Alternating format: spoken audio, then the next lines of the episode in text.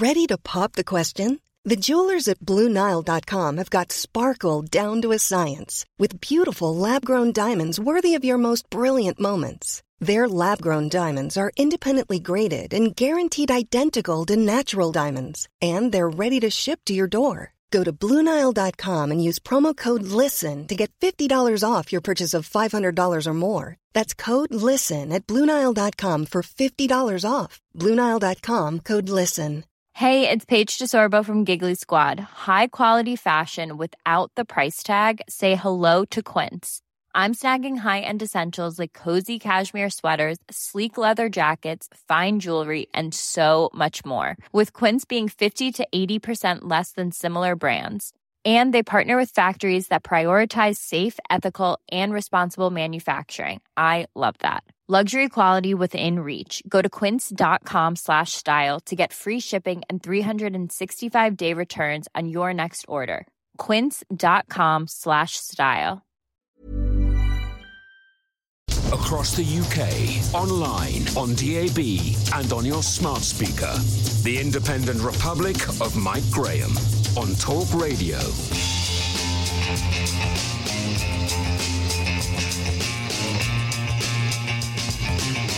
Good morning and welcome to the Independent Republic of Mike Graham right here on Talk Radio. It is the hangover after the day before, as parts of Britain wake up having spent the day enjoying hospitality, staying out of the rain and visiting their local pub for the first time since last year. But there's a little cloud on the horizon, ladies and gentlemen, uh, and it is called the collection of doomsayers who want the lockdown restrictions reimposed just because of a new variant to coronavirus that so far is causing minimal problems in a couple of small communities in England. Apparently there's going to be some kind of crunch cabinet meeting today for the government to work out what to do next. Well, I'll tell you what to do next. Do what you said you were going to do, which is to open up the economy fully on June the twenty-first. No more masks, no more social distancing, no more nonsense. Let's get it on. For heaven's sake. If that just about sums up your mood, I'm delighted to report that I saw even fewer people wearing masks than normal this morning on the streets of London and more people actually out and about. I'm convinced that the fog of fear for the majority of people in this country is lifting, but at the same time, the professor class and the media manipulators continue to cling to their life rafts, hoping to steer the great ship of Britannia onto the rocks. One of the great mysteries of the age is why so many people in government seem to want to keep us in a state of fear and why so many people are falling for it. We'll be speaking to author Laura Dodsworth, whose new book, A State of Fear, identifies the problem. oh three four four, four nine nine, one thousand. We were all out yesterday in the Horseshoe with a host of great guests, and I'm delighted to report that we met lots of great enthusiasts for Talk Radio and the Independent Republic. Lots of people saying you're the only people we listen to now uh, because everybody else is talking absolute and utter tosh. Tell us what you got up to yesterday, last night, and how your week is going so far. If your business is finally up and running again, do let us know. You are our eyes and ears. We like you to tell us so we can tell everybody else. oh three four four, four nine nine, one thousand. We'll find out just exactly what the situation is up in Bolton and Blackburn, and we're heading over to Portugal as well later on to find out just how many people are heading over there now that they can, even though they have to wear a mask on the beach. Are you having a laugh? That's not a holiday. Uh, that's a sentence, isn't it? And we'll be asking why the Royal Society for the Protection of Birds has been accused of sexism for depicting female birds as smaller than male ones.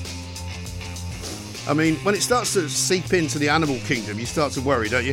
Uh, for heaven's sake. oh three four four, four nine nine, one thousand. You're listening to me, Mike Graham, right here on the fastest growing radio station on the planet. Is it any wonder we are Talk Radio? Mid-morning with Mike Graham. Talk Radio. Now, I'm delighted to say, for the very first time on this show, I think, we're going to speak to Laura Dodsworth. She's an author, she's a photographer, she's a journalist, she's written many books. She's written a new book called A State of Fear, uh, because I think one of the things we're all slightly puzzled by, those of us who are not living in a state of fear, why so many people actually are. And what is the government doing making people live in a state of fear? I mean, why would they want to do that? Let's talk to Laura right now. Laura, very good morning to you. Good morning. Thank you very much for having me. No, thank you so much for joining us. It's long overdue, I think, the fact that you and I are having a conversation. Um, tell us a bit about the book, first of all, uh, A State of Fear. What made you write it? What made you decide to write it? And, and what conclusions have you drawn from it? Well, I think like the whole nation, I was just flung backwards into my armchair with a whiplash of shock and fear when Boris Johnson addressed the nation on the twenty-third of March, mm. when he told us we must stay at home. It was a really astonishing speech. It used a lot of warlike language, a lot of martial language. And I'd done quite a lot of research. You know, this is what I do. I love researching and investigating. And I had a different sense of the scale of the threat to that point. And the government had performed quite a U-turn in its approach to the virus. So that night scared me. It scared me for lots of reasons. I was worried about the epidemic, like a lot of people were, but I was very worried about authoritarianism mm. and the measures we were taking. I mean, we'd never done this before. We'd never locked down before. We'd never said healthy people have to stay at home and can't go out to work. Um, and I was worried about what the effect would be on society and the economy and on people's health, everything really. But his speech really got me thinking. I thought, why is he trying to create so much alarm? I think there was a lot of fear in the air that night. You caught it one way or the other. It was released like an airborne virus. You know, you it was scary. It was really scary. I think people remember that like they, it's like watching the Queen's speech on Christmas Day, but not happy. Mm. You know, we'll, we'll all remember where we were when when that happened. And I thought that the big story really of the the last year is how did everyone become so so frightened?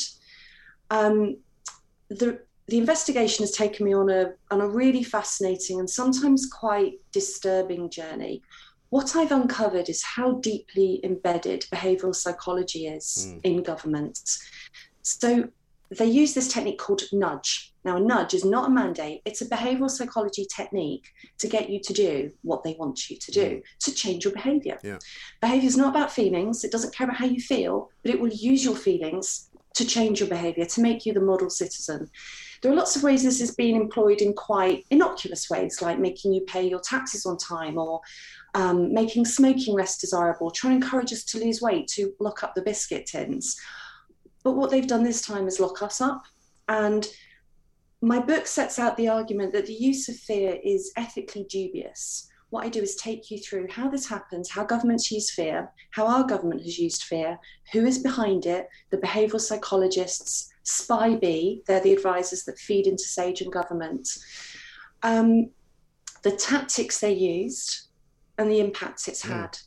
And I've also interviewed people who've been quite undone by fear this year, because we can't talk about the life that might be saved potentially from a lockdown if we don't talk about the life lost when somebody jumped from a bridge or didn't get treatment mm. because they were too scared to leave their house and yeah. go to hospital. Yeah, listen, and I mean, I've spoken, talk- I've spoken to people on this show who have called in. Um, I remember one woman from last week who's now currently suffering from stage four cancer, who would not be suffering from stage four cancer had she seen a doctor a year ago uh, when she was only suffering from stage one cancer.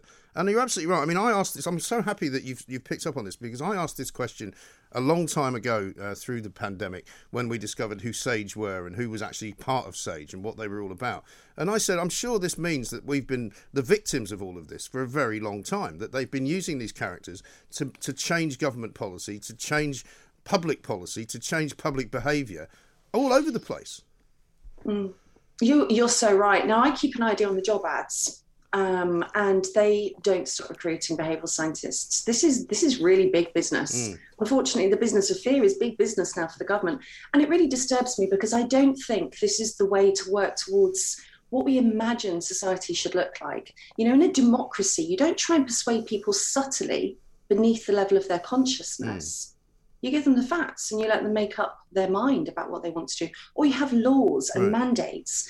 You know, then at least people know what they're up against. The thing about this very heavy use of behavioural psychology we have is that people are being sublim- subliminally manipulated mm. without knowing. What it does is strip choice away. But the use of fear is particularly disturbing.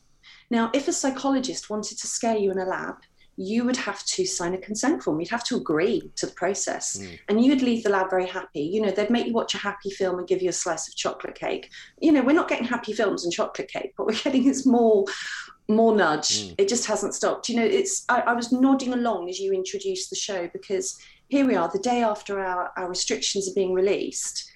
And actually, you know, we're having more scary things dangled over us yeah. to keep the level of alarm high.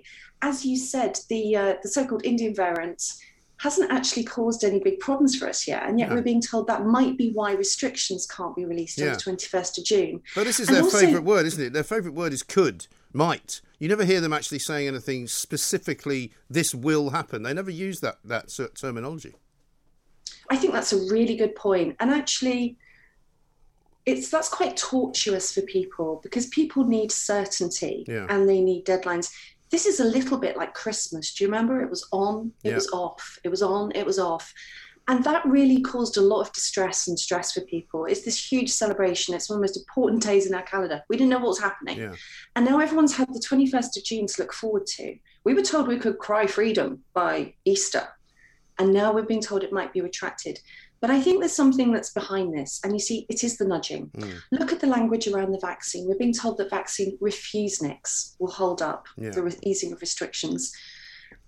But this is quite a dangerous path to go down, you know, othering people and dehumanizing people and using critical language to scapegoat them just creates a blame game among people and a lot of ill will. Yeah. And it creates fear. You know, which team do you want to be in? Do you want to be in the nasty team that's keeping everybody in lockdown? Or do you want to be on the good heroic team that's had the jab? Right. It's, I don't think it's a very nice way to encourage people to have a medical intervention. You know, tell people how effective it is, make it available. Don't tell people that yeah. they're holding up lockdown for everyone else. It's a tactic of fear again. Yeah. It's a demonising. So my... It's a demonising tactic in the same way that Neil O'Brien, the Tory M P, who's now sitting happily in the cabinet, apparently responsible for the levelling up of the country, decided to start compiling a list of journalists that he thought might be uh, refuseniks in some way, people who might be dissidents. You know, it's sort of thing the, the, the, the former Soviet Union would have done, the former you know Gulag merchants would have done, to say off you go, get re-educated. We don't want you talking like this because you're upsetting people. People. I mean, I find it quite extraordinary. Yeah, the, the use of the word refusenik is interesting. This is no accident. It's supposed to take us back to Reds Under the Bed. It's like, who wants to be one of those commie vaccine yeah. deniers? You know, it's crazy language. And it's not, it's just not fair play. It's not treating us like adults in a mature relationship with our government. Um, I think that list of journalists was really disturbing. Mm. You know, I was really disappointed that a member of the British government in twenty twenty made a list of journalists. Mm. And not just journalists, but scientists. Scientists too, too yeah. Highly, highly credible, respected scientists. Mm. Because they went against the government narrative. If you're going to list um, the mistakes you believe people have made, but you only list one set of mistakes that go against the government narrative, that's propaganda. Yeah. It really is. And there's no question that that's what they've been engaged in. And they've even admitted it. And people still don't get it. You know, even Whitty and Vallance stood up, I think it was back in um, November, and actually admitted at one of their briefings that they had refused to show one part of the graph because it wouldn't have actually compared as badly as they wanted it to, to what was going on in the previous summer. They also admitted that sometimes they overestimated um, the numbers of deaths in order to frighten people into behaving properly. But yet, yes. people are still frightened into behaving properly. Yeah, I think that um, by now there's a really high level of suspicion towards these tactics. Ultimately, that's quite damaging for our trust in the government and mm. also trust in public health. So this is where it gets dangerous. You know, I want to trust my government has my best interests at heart and will tell me the truth. And I certainly want to extend that trust to everybody who's advising on public health. But if you feel like you're being misled or your fears are being exaggerated, that doesn't lead to a trusting relationship between government and citizen. I mean, that particular shock and awe presentation that you refer to by Whitty and Vallance, that was called out. Mm. I think Theresa May said in Parliament um, that they were taking the statistics to suit the policy, uh, not the policy to suit the statistics. Right. And the National Statistics Authority also very rarely made a comment mm. about the use of statistics during the epidemic as well. Um, it's not right to per- cherry pick the data, but unfortunately that's happened all year. Yeah, that's exactly what they've done. Which brings us, I suppose, Laura, to the, the sixty-four thousand dollars question. Why are they doing this? Because it doesn't appear to be beneficial to the economy. It's certainly not beneficial to the nation's health overall. Um, so I can't ever quite get an answer to that. I don't believe that they're somehow in league with the World Economic Forum and they're trying to c- contain us all into some bizarre new world where nobody owns anything um, and everybody's renting a flat. I don't think it's that. I don't think it's because they're um, completely and utterly in thrall uh, with leading everybody down uh, the path like some kind of Pied Piper of Hamelin. I just think it's partly because they don't know what else to do and they ca- they, they haven't learned how to say no to these SAGE advisors. It's really hard to call that one out. And I have to be honest, I don't in my book. My book is about how the U K government weaponised fear, and it's less about why. Um, I think what's important is that people understand what sort of manipulation has occurred. Mm. The book in itself is like an anti-nudge guidebook. Right. Once you know these techniques, you are kind of protected from them. So I think that's important. And it makes a clarion call for a public inquiry into the use of behavioural psychology and specifically the weaponisation of fear, not just in this epidemic, but historically. There have been calls before for a public consultation on this, and we've not yet had it. We mm. really need it. I think the why is hard. Look, while a house is burning, you don't necessarily know what's caused the fire. Um, you have to wait till the ashes are cooled. And all of those whys really belong in a public inquiry, which I sincerely hope will be robust and honest and independent. I can't say why they do it, but I, it's a story as old as time. Governments have leaned on fear to engender the results they want forever. Mm. Um, and unfortunately, the tools now at their disposal are that much more sophisticated. Behavioural psychology is very sophisticated, um, data analytics, the use of social media. It's all too easy. Um, and we need to be aware of the tools. The why I can't answer for you. Well, can we make people more robust then? Because fortunately for me, Uh, I'm not quite sure why, but I've always suffered from defiance syndrome, so whereby anybody telling me something to do, uh, I immediately want to do something completely different and probably to the opposite uh, extreme. So I've instilled that in most of my kids as well. Um, and a lot of people like me uh, are the same. And, and, and we're now a sort of two-tier society. The people who say, just no, thank you very much, we're not having any of that. You know, I was saying yesterday to Peter Hitchens, I walked through London Bridge Station, and it's unbelievable how many signs there are, you know, which go everything from, you know, stay to the right, to wear a face covering, to, you know, wash your hands, to be kind, to, you know, uh, the train's this way, you know, it's just incredible. Um, mm. We've, we've sort of suddenly become this society where people have become so used to being told what to do that if nobody tells them what to do, they don't know what to do. Yeah, but you have to remember during this, very cleverly, that was dressed up as being social responsibility, yeah. being a hero, being good, protecting others. So what they did was make people afraid. Fear of death is a very powerful, powerful thing. And then around that led up with social responsibility and moral virtuousness. So everything you did was to protect others, but at the same time, it was really to protect yourself. Mm. It's it's a very it's a very powerful um, tool. But we are all different, and I think we should all all. also welcome that. The problem is that people who can be more sceptical, like you, and I'm going to call your defiance syndrome intelligence and scepticism, because I think that's that's what it I is really. So, yeah. And yeah, and, and me, you know, we're also important members of society. You know, the outliers, the people who think out the box, we're all needed. You know, we all make up one society, and we should welcome different ways of thinking, not not try to scapegoat people that don't seem to fit into the narrative. So some people are very comfortable with clear guidance and clear rules, and others aren't. I think there's a difference there between guidance and mandates. And there's also a difference between guidance and sneaky nudges when mm. we can't see what they are. And we just need to be more transparent about all of it. Yes, people can become more robust to behavioural psychology, one hundred percent. I would argue, of course I would, that reading the book is a good start because you'll understand more about what's happened in the last year. Um, Also, people become increasingly emotional the longer they watch bad news and watch social media. Take breaks, come mm. back from it. And also research research a bit more widely, look at different viewpoints, um, and maintain an open yeah. mind. And that, think, there's think, actually...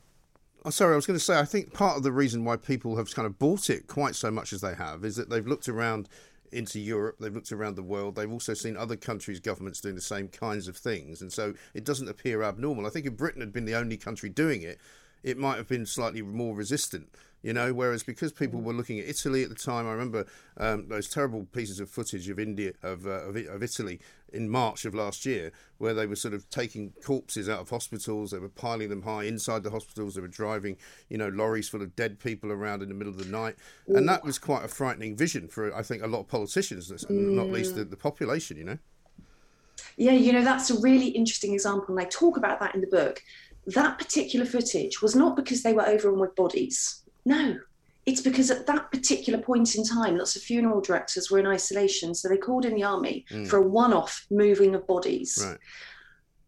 But instead of that being very accurately verified by the initial uh, picture desk at an agency, it's blasted out all over the world. And the impression it would have given you is that Italy is overrun with dead bodies. Right. It's a one-off example. Mm. They're still doing it. The media, in isolation. I, yeah, I mean, I call them media manipulators because that's what they are. And I'm sorry to say that there are many of my, you know, colleagues in this very business that we are in. They're doing the same thing in India. We spoke to an Indian chef yesterday, Cyrus Todiwala, uh, who has family in India, and he says, you know, it's nothing like the way it's being portrayed. You know, yes, there are hotspots and yes, there are people dying, but it's nothing like as bad uh, as the way that it's being made to look by the B B C and by Sky. It's really difficult. I mean, I something that I found quite a bitter pill to swallow last year was that I lost trust in some of my former trusted sources. That was a shock to me. Mm. It was a bit of an epiphany. There is a whole chapter dedicated to the media in the book to explain why these things happen. Because also journalists are people, you know, they're subject to the same fears. They can be really busy. busy. You can have slightly too close relationships between politicians or political journalists. It's a complicated situation. But the media has definitely engaged in a lot of the doom mongering. Mm. I mean, in the last year, we've been told to be scared of everything from ice cream to semen. You know, COVID was everywhere. Yeah. It was twenty-four seven fear mongering, but sadly never without the context, without the context of what people die of from, you know, like the, the figures in India now, they do sound alarming. And I don't want to refute that there's a virus in India and that people are dying from it. But we have never looked at other infectious diseases or any other causes of death in India yeah. with the same lens. Well, funnily enough. And if you put it into context, it would be, it would, you know, if we did this all the time, we'd be permanently anxious about death and yeah. disease. And this isn't actually a very nice way to live. It's I think not. We'll all be glad when it's behind us. No, I mean, lots of people are alarmed at the fact that between three and four thousand people a day are dying in India from COVID. Well, guess what? twenty-seven thousand die every day from all sorts of reasons, because it's got a very big population. It's got a very low health ratio to uh, to, to human uh, sort of, you know, potential living Um, standards, and quite simply it's a very poor country in many places, and so there's an awful lot of people who die for all sorts of reasons. So, you know, it's very easy to take everything out of context. But Laura, listen, we're out of time, sadly. Great to talk to you. Uh, the book is called A State of Fear, available I assume from all good bookshops now that you can go in one. Yes, available everywhere. I'd really recommend people look at their independent or companies like Blackwell's, Waterston's, Foyle's. It's quite hard to find on Amazon. There's something a bit strange going on where if you search oh, really? for it it doesn't come up, really? But you can find it in the bestseller list. Yay. And um, you can also follow what my pinned tweets, but do look at your independent or Hive or Wordry is great for international as well. Okay, brilliant stuff. Laura Dodsworth, thank you very much indeed for talking to us. Journalist, photographer, author of A State of Fear, uh, which sounds like a very, very interesting book indeed. I think you should get right into it and find out what it is that's going on, because I think the question why is really interesting, and we may not have an answer for that. The Independent Republic of Mike Graham on Talk Radio. Uh, let's speak to Doctor Renee Hoenderkamp, uh, N H S G P, uh, medical writer, of course, as well. Renee, very good morning to you. Welcome. Morning, Mike. How are you? Yeah, very well indeed. Thank you for for joining us. It's uh, it's a bit of a tricky old time, isn't it? It's almost as though they don't want to Uh, lift all the restrictions, almost as if they don't want to say that everything's fine, because I don't know whether they're scared of their own shadows. I mean, what's going on? I have no idea, Mike, and I'm I'm absolutely fed up with this as you are. Mm. I'm terrified for my friends, my family and my patients whose mental health has just been stretched too far now. Yeah. This is actually almost akin to psychological terror. It really is. And I mean, Laura Dodsworth was just saying, um, you know, there's no doubt whatsoever that this government, uh, with the help of SAGE and with the help of these behavioural scientists, has deliberately frightened people to the point where people, I mean, I know people who are still now, uh, who were all set for going out this week, but who have now decided, well, there's an Indian variant, maybe we'll just stay home. And, you know, meanwhile, there are people running businesses um, who can't make any money. It's really sad, Mike. And I mean, I'm talking to colleagues. These are intelligent people who are doctors, who have had COVID, who have had two vaccines, couldn't be better protected against just about every variant of COVID you could imagine, who are saying, oh, no, you know, it's a bit too soon. We've got the Indian variant. And when I try and talk to them about that sensibly, they're just not listening. Yeah. They, they're not listening. They're not researching for themselves, which I find absolutely terrifying. But they're just listening to the government propaganda. And as far as I'm concerned, that's what it is now. We know that the vaccine actually does not, um, that the Indian variant doesn't escape the vaccine. So we've vaccinated all of our vulnerable people. What's the problem here? Because the only issue should be if people are getting sick with the Indian variant and ending up in hospital, mm. which we're not seeing yet. And I do have a theory on that, Mike, that nobody's listening to. And this is the theory that ten to twenty percent of vulnerable people, these are people who have had immunosuppression, blood cancers, um, organ transplants, or are very elderly, do not mount a response to the vaccine. Now, ten to twenty percent of people means that eighty percent of people who've had the vaccine are protected. However, sadly, ten to twenty percent are in that vulnerable group, and they're walking around out there. They think they're vaccinated mm. and protected, and they're not. And the SAGE minutes from a few months ago said that the autumn surge will see sixty to seventy percent of hospital deaths will be in the fully vaccinated. And that can be the only explanation for that. Mm. But they're not talking about it because they want to blame younger people so they can get them vaccinated. Yes. Well, and I thought it was really interesting, actually, over the weekend, because they got their narratives mixed up, because Matt Hancock at one point went on to tell people that they should get vaccinated, while at the same time somebody else was talking about how, you know, the fact is the vaccine doesn't actually protect everybody, and that's why we have to stay locked down. And I was going, OK, so which one of you two is right? Are you right telling everyone to get vaccinated because it's the only safe way to guarantee that we come out of lockdown? Or are you right uh, saying that we shouldn't get vaccinated um, because it might not actually save you anyway? You know, it's a very interesting picture. It's an interesting picture, Mike, and my argument has been that no media wants to cover that. What we need to do is everybody that's um, had the vaccine or had COVID gets an antibody test, mm. which is much, much cheaper than the billions of lateral flow tests that we're knock- are knocking around in people's kitchens. Yes.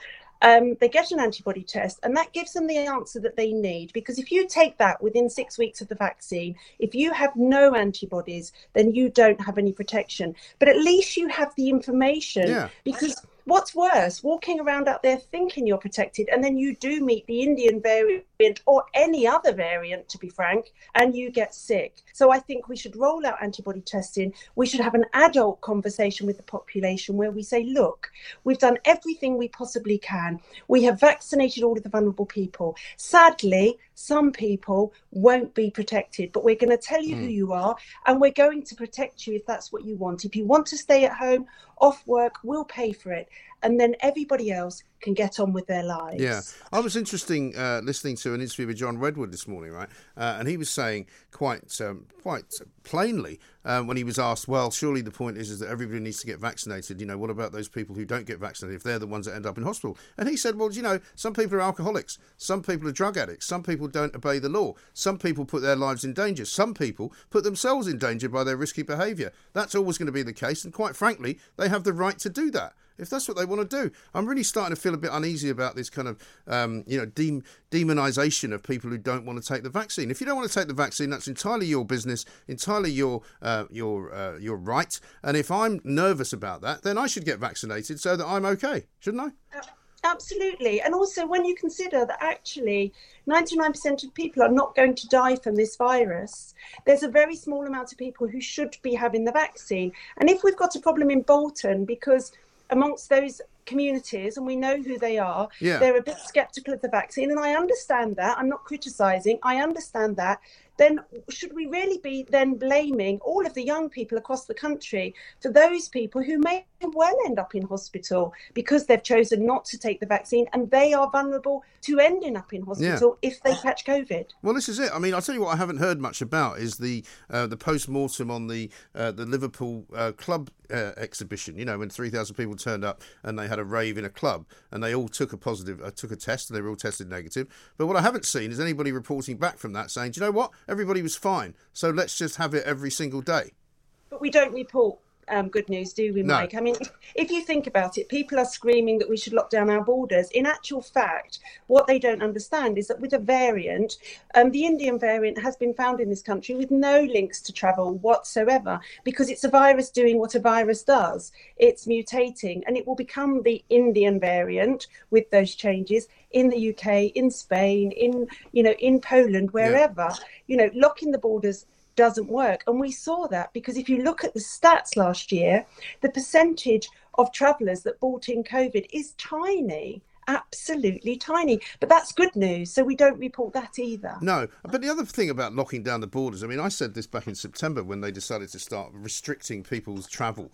And I said, well, hang on a minute. You know, look at the list of exemptions for people that can travel. And it's so long that you literally, I mean, it's not cool. You're not shutting the borders anyway. I mean, it's not complete nonsense to pretend that you're shutting the borders when you've got fifty thousand people coming through Heathrow every week.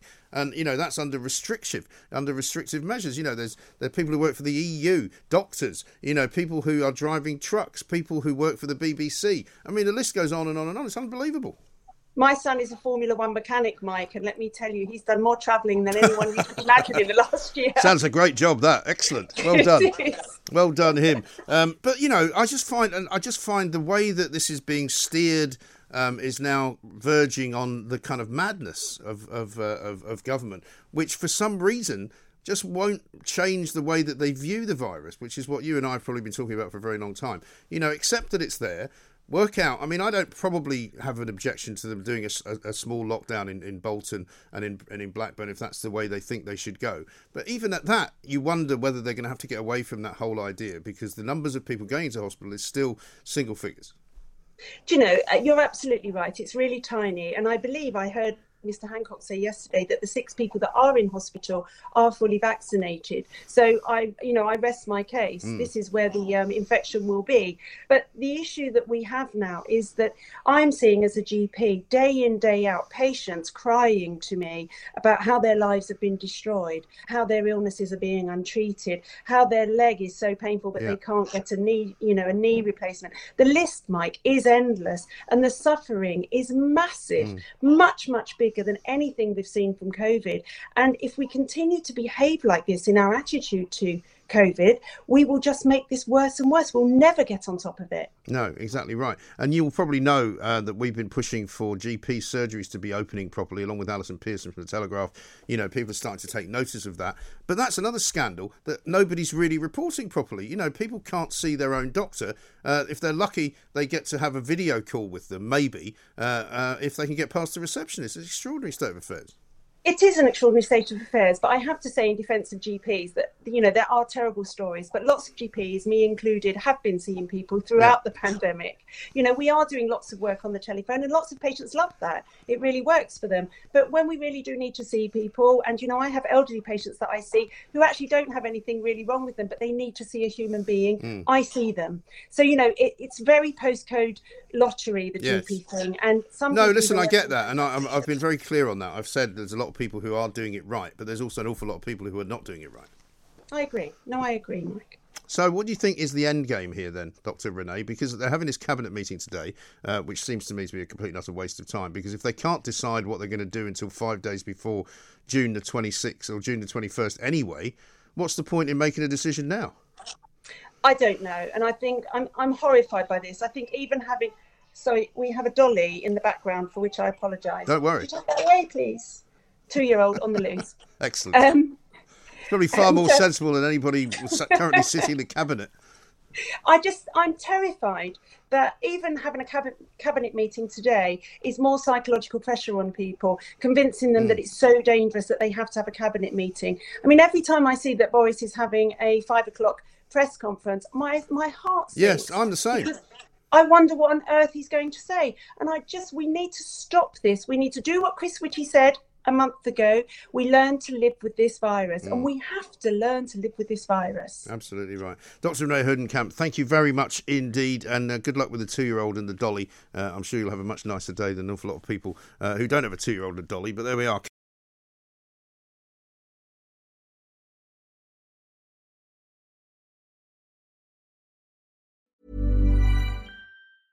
It's that time of the year. Your vacation is coming up. You can already hear the beach waves, feel the warm breeze, relax, and think about work. You really, really want it all to work out while you're away. Monday dot com gives you and the team that peace of mind. When all work is on one platform and everyone's in sync, things just flow. Wherever you are, tap the banner to go to Monday dot com. When you're ready to pop the question, the last thing you want to do is second-guess the ring. At Blue Nile dot com, you can design a one-of-a-kind ring with the ease and convenience of shopping online. Choose your diamond and setting. When you find the one, you'll get it delivered right to your door. Go to Blue Nile dot com and use promo code LISTEN to get fifty dollars off your purchase of five hundred dollars or more. That's code LISTEN at Blue Nile dot com for fifty dollars off your purchase. Blue Nile dot com, code LISTEN. There's never been a faster or easier way to start your weight loss journey than with PlushCare. PlushCare accepts most insurance plans and gives you online access to board-certified physicians who can prescribe F D A-approved weight loss medications like Wegovy and Zepbound for those who qualify. Take charge of your health and speak with a board-certified physician about a weight loss plan that's right for you. Get started today at PlushCare.com slash weight loss. That's PlushCare.com slash weight loss. PlushCare.com slash weight loss.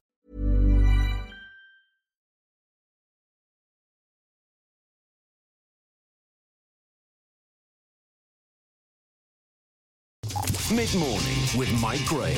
Talk Radio. Now, there's lots of spreads, as we used to call them in the old days of Fleet Street in the papers. The great indoors, pictures of people enjoying themselves sitting in pubs, people sitting in saunas, people working out in gyms, uh, people hugging one another, uh, but of course with great caution, because that's what they said you should do. People going out to cafes and having a full English, uh, thanks very much indeed, because you're now allowed to sit inside as opposed to freezing uh, outside. Uh, but uh, has it changed the way we are overnight? Because there's still an awful lot of people now frightened to go out because of what's being told, the Indian variant. Let's talk to Dave Mountford, uh, founding member of the Forum of British Pubs, and see what's going on. Dave, very good morning to you. Good morning, Mike. How are you? Yeah, very well. I mean, for me, it was a good day yesterday because for me uh, to sit inside a pub with my friends doing a radio show, you know, it's one of the great jobs to have. But I know for you guys, it's been a miserable time. Um, it's been tricky. You've had to spend bucket loads of money to be able to try and make some back. What was yesterday like for you?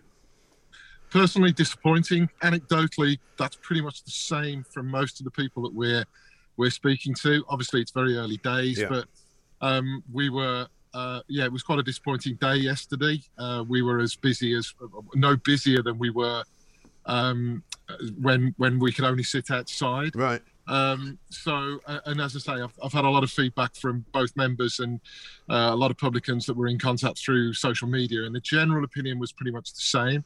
Now, the, we don't. It's too early days to read too much into that. It mm. may be that, as you quite rightly point out, the weather was dreadful yesterday, and a much nicer day today, and we'll see.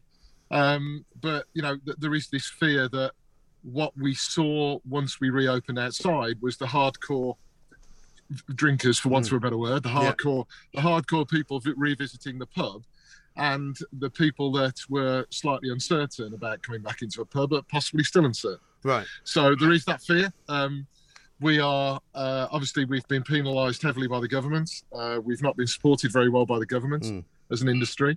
Um, and, um, and and consequently, a lot of pubs have opened up in substantial debt, having spent a vast amount of money, um, opened up into an uncertain market, as I think we've just highlighted. Uh, and... Uh, You know, it is it's kind of frightening time for mm. a lot of people out there. It is. I mean, obviously the fear would be, Dave, that some people are just never going to go back to the pub. Well, there is that. I mean, there's people have obviously been spending the last year getting used to drinking at home. Um, and, uh, you know, it's obviously... That is, that is, that is a grave concern. Um, pubs are the safest place, I, I genuinely believe, to uh, to socialise. Mm. Uh, the, the level of um, the level of safety within them is, is kind of quite has been very demanding, quite rightly, uh, and consequently, a lot of publicans out there have spent a vast amount of money on that. Mm. Uh, there was never any evidence for the the, the level of uh, severity we were we were put under. We've proved that now as an industry, uh, and the government uh, was was kind of pretty, pretty hysterical about the, the way they treated pubs, mm. pubs and uh, and associated businesses. So. Um, You know, there is that fear factor that we've now got to get over. And we, we, I think anybody goes to a pub and goes through that experience right now, I think would come away very comforted. But yeah. whether we've... Um, Whether we've got to break that barrier at the start is a real concern. Well, that's the trouble, isn't it? Because, I mean, if you follow the logic that the government used to shut down the pubs, you'd actually shut down all the hospitals, because the hospitals was where most oh. people got COVID, where most people got sick, and where most people died. But you wouldn't have shut them, you know, despite the, the fact the evidence, that they're a lot more dangerous. the evidence was pitiful. Uh, it was we, we managed to get our hands on the evidence. I mean, it was released, to be fair, but it was very, it was released very quietly. Uh, the evidence was based on uh, literally, you know, a, a, a career in a Japanese nightclub and a couple of weddings in Japan. It, mm. it was really, and I'm not exaggerating. The evidence was was very, very weak, uh, and uh, and the government have got this wrong. I mean, it was only two months ago that uh, Rishi Sunak was quoted live on T V as saying that the average pub rent is between fourteen thousand pounds and twenty thousand pounds a year. The average pub rent in London is one hundred three thousand pounds. Yeah. In the Midlands, it's fifty-five. Mm. Um, the other issue, of course, I which mean, if is you asked huge... anyone, they could have told him that. You could have asked me, and I'd have told him that.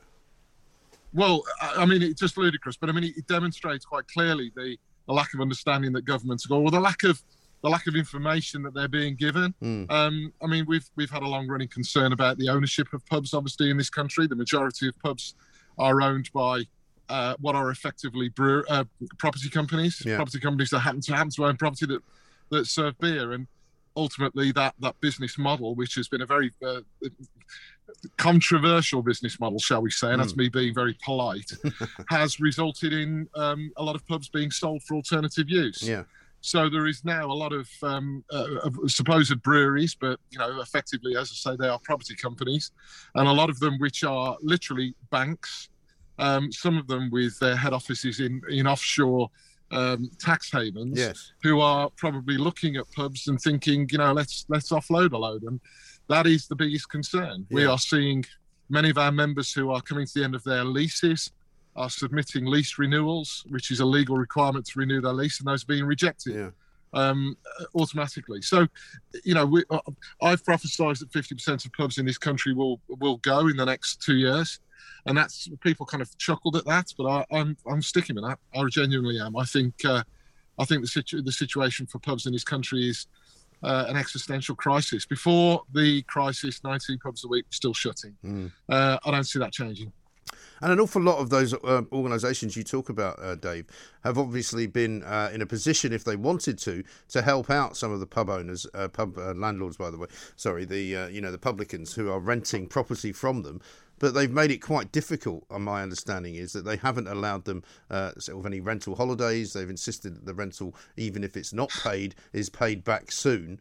Um, and that's not very helpful, really, is it? No, and, and some of them have, have, have behaved appallingly. I mean, that being said, that fifty percent of the industry roughly have behaved very, very well. Um, there were some very notable breweries. Uh, Hall and Woodhouse, worth a mention. They're a small family brewer down in, down in Dorset. They announced straight away they wouldn't be charging rent, and, and they kept that up right the way through. Mm. But some of the large companies, in fact, the majority of them, um, they, they've deferred rent. They have charged a percentage of rent. Um, but as soon as you come out of lockdown, a, a lot of those tenants have been forced to do deals uh, to repay that rent uh, in very short periods of time. And some of the Um, some of the approaches that the business model is, uh, sorry, the business companies have, have approached, especially if you are tied, so you have to buy mm. your beer from them, yes. has been, we won't supply you unless you agree to these terms. Right, and, and, and, and, and, I mean, and presumably at a particular price as well. Uh, absolutely, yes. And I mean, you're paying ridiculous levels of, of, of money for your beer as well. Um, so their behaviour has been what I would describe as very typical. Um, and, uh, you know, these are regulated companies. These are supposed to be regulated by, by legislation that um, people like myself helped introduce back in twenty sixteen, which has been a complete and utter failure. Uh, that was the pubs code. Um, and these, these businesses are supposed to act in a, in a fair and lawful manner, mm. which has been, you know, unfortunately far from far from accurate over the last, well, prior to the last year, but especially in the last year. As I say, property companies, nothing more, nothing less. They just happen to own property that sells beer. Mm. And uh, it's a tragedy, it really is. British heritage being lost. Yes. And do you think that this kind of hesitation now, which seems to have uh, locked itself into the equation since since a couple of days ago, is, is not going to help? Because obviously a lot of pubs were hopeful that on the twenty-first of June, um, you're back to normal. And some people have said to me um, that they won't go back to a pub until they can stand at the bar, order a drink and stand there drinking it. I, I think that's very true. And I mean, that's the true. For many people, that is the real experience of mm. going to a pub. Um, and not just, you know, we're not just talking about, you know, the, you know, horizontal drinkers. We're talking about people who are um, perhaps we have people within our village who come to our pub every evening mm. because they want to spend time talking to the bar staff across the bar, chatting to them, because that's their their only point of contact sometimes. Yeah, but it's you also, know, that, it's that also kind of it's a kind of community um, outpost for people to get information on what's going on. I mean, I lived in a village in Wiltshire uh, for a long time, and the place to go if you wanted to know what was going on was the local pub. I've described it as the very first and original social media. Yeah. And I think, I think that's right. really very true. It's a lot nicer um, than social media as well in most cases, you know. It's, well, it's a lot friendlier at times, that's for sure. Certainly yeah. more than Twitter. But it is, I mean, yeah, look, the points you make are very valid and they're very, very accurate. You've obviously, you know, it's great that I'm speaking to somebody who's got a really good understanding of what's going out there. Mm. It really is because, um, you know, sometimes we're a little bit ill-served by the media who don't really get it. And uh, it's great to be speaking to somebody yeah. that does. Well, listen, we, we, a, we, we pride ourselves, Dave, on being the home of common sense because we actually live like normal people. We don't live, you know, in Notting Hill in a mansion that's worth three million quid, go on television every so often uh, and talk about what the people uh, think they want to know about. You know, these are not people who mix with, with ordinary people. I mean, we were in a pub yesterday uh, with a great selection uh, of working men, working women, you know, the people who work in the pub themselves. You know, we know what people are going through. Absolutely. It is, um, it's tough. It really is. We're a little bit luckier than most. We're privately owned. We're, uh, we're a freehold, so we can, we can buy our beer at a good price. Um, our rent is accurate uh, and, and well, well assessed. Um, but without a doubt, the biggest crisis the industry faces is uh, is the rental debt mm. that they're carrying, the C-bills loans that some of them might have got, and the bounce-back loans that most of them got. Mm. Um, effectively, you know, pubs are going to be opening up, are, are opening up to a restricted market, lower turnover. They're not going to be anywhere near their break-even point, and they're going to be laden with a vast amount of debt. Mm. To anybody, that is a, that's just a crisis, you know, and it doesn't matter how... Some people need to be three or four times busier mm. than they were before COVID just to get to their break-even point. Yes. And that isn't going to happen. You just don't see it. No, absolutely right. And if they don't allow us to know what's going to happen on twenty-first of June, I mean, I've said earlier today, I don't know why they're bothering to have a cabinet meeting now if they're not going to decide until about the fifteenth precisely what they're going to do next. Um, you can't really make plans, can you? No, people, um, I mean, ordering, you know, you. I mean, people don't understand... A cap scale is a live product. You know, you have to buy it, you have to tap it, you have to let it settle. You know, you, you're, if you're, you're a food-led pub, you've got to buy, you know, your, your food. I mean, mm. people are having to do what we're doing. That's changing their menu from literally one week to the next. Yeah. It is, it's almost impossible to plan. And uh, that hasn't helped, obviously, because people aren't sure what hours you're opening, because you don't know yourself, right. because you don't know how many staff to bring back. And uh, it, it is... Um, Yeah, it's uh, it's tough. It really is tough. Yeah, no doubt about it. I mean, it's absolutely ridiculous, isn't it? And I mean, just in terms of the, the, the sheer numbers of foot, of people, in, and because the other thing that people forget is that, you know, it's it's in, in certain parts of London, certain pubs will be doing okay. Um, in certain parts of the country, though, where there's nobody going, where there's no people working, if it was a pub that was maybe used in the city here in London, where people from Lloyd's Insurance used to go, or a pub in Canary Wharf, there's nobody there. And so until no. people start getting back to work properly, there's an awful lot of business that you won't even get anyway. No, absolutely. So, I mean, I had a couple of members um, speaking to me last night, and one of them is based on uh, based very close to a, a, a mainline railway station, and and their business is based around, you know, the kind of five o'clock and traffic that comes back from people, uh, commuters, and they're just not there, as mm. you say. They're, they're, you know, so the market out there for for publicans is so wide and varied. It is almost impossible to treat them as a as a catch-all situation. Uh, I mean, we're a tourist-led pub. Uh, we're in the Peak District in Derbyshire. Yeah. Uh, and that is, you know, so so we're not getting that footfall at this moment in time. In the summer, hopefully we will. We're we're surviving on our on our locals in our in our small village. Mm. Um, and for, for a lot of pubs, that's not going to be enough. It really isn't. Well, listen, Dave, I wish you all the best. Uh, as soon as we get some news that we can give you that's any good, we will certainly give it to you. Uh, and uh, just keep up the good fight, and we'll see if we can get there. Dave Mountford, their founding member of the Forum of British Pubs, a publican himself, of course, somebody who um, has fought all the way through this pandemic in order to try and keep the pub open. And the fact now that the government is kind of wavering again and saying, oh, we're not sure, uh, we might have to actually uh, reverse the opening uh, of the restrictions, or we might have to not open it any further on June the twenty-first. Well, it's simply not good enough. Just because SAGE are sitting there, you know, rubbing their little hands together going, we don't want to leave, we want to stay here, we want to keep frightening you, we want to keep having a job, we want to keep going on television to tell everybody how dangerous everything is. Well, no, that's not the way forward, I'm afraid. The Independent Republic of Mike Graham on Talk Radio. Now, I don't know about you, uh, but I haven't spent a lot of time in a bird hide. I've seen them. I go to the woods from time to time, uh, and I've seen what happens inside bird hides. People go in there, and they've got a little square that they look out through, sometimes with binoculars. But the, the idea of a hide is that you can stand there for hours on end, or sometimes sit there for hours on end if you're a bird watcher, a twitcher, some would call you. Um, some people find it relaxing. Some people think it's a great way to spend a few hours, right? It's not for me. I'm not particularly keen on bird spotting or bird watching. But I am keen on the fact that we do have a great variety of birds in this country. We do have, in fact, um, a fantastic array of plumage, a fantastic array of different types of birds. We have cranes, even seagulls. We have pigeons. Uh, we have blue tits. We have red tits. We have, you know, parrots, parakeets that fly around because somebody brought them here from a long time ago. But at the end of the day, does anybody really care what a poster of a bird looks like? Because there's a woman, right, uh, whose name is, by the way, Doctor Maya Rose Bird Girl Craig. That's her uh, signatory on uh, on Twitter. Uh, she's apparently a bird watcher. She's nineteen years of age. She's been watching birds since the age of seven. Uh, she's also uh, for race equality in nature. I don't know what that means. If the pigeon in London is from London, is it British? If it flies here from France, is it French?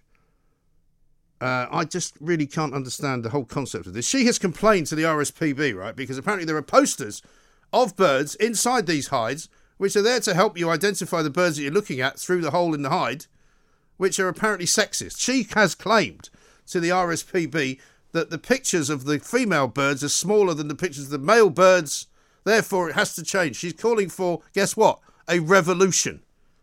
I mean, are you having a laugh? Are you having an absolute laugh? The fact that the birds are smaller than other birds is of no consequence, right? But of course, as you would expect, the people at the R S P B have apologised and said, we are pleased that this has been brought to our attention. We will be reviewing these posters with our team internally. Really? Well, why don't you just not put any posters up there at all? And if you're so keen on making sure that everybody knows which, whether it's a female bird or a male bird, what are you going to do about the binary-free birds? The ones that don't have a gender, the ones that don't identify as male or female. Where are those pictures? Eh? Where are they? Come on. Get with the programme. By the way, the only reason this woman's a doctor, it would seem, is that she was given an honorary doctorate when she was uh, seventeen for services rendered. Well, that doesn't make you a doctor, so you should get rid of that for a start. Let's talk to Brendan O'Neill, editor of Spiked Online. Brendan, what can Hi, I, what can I do? What can I say? Where are the gender-free birds?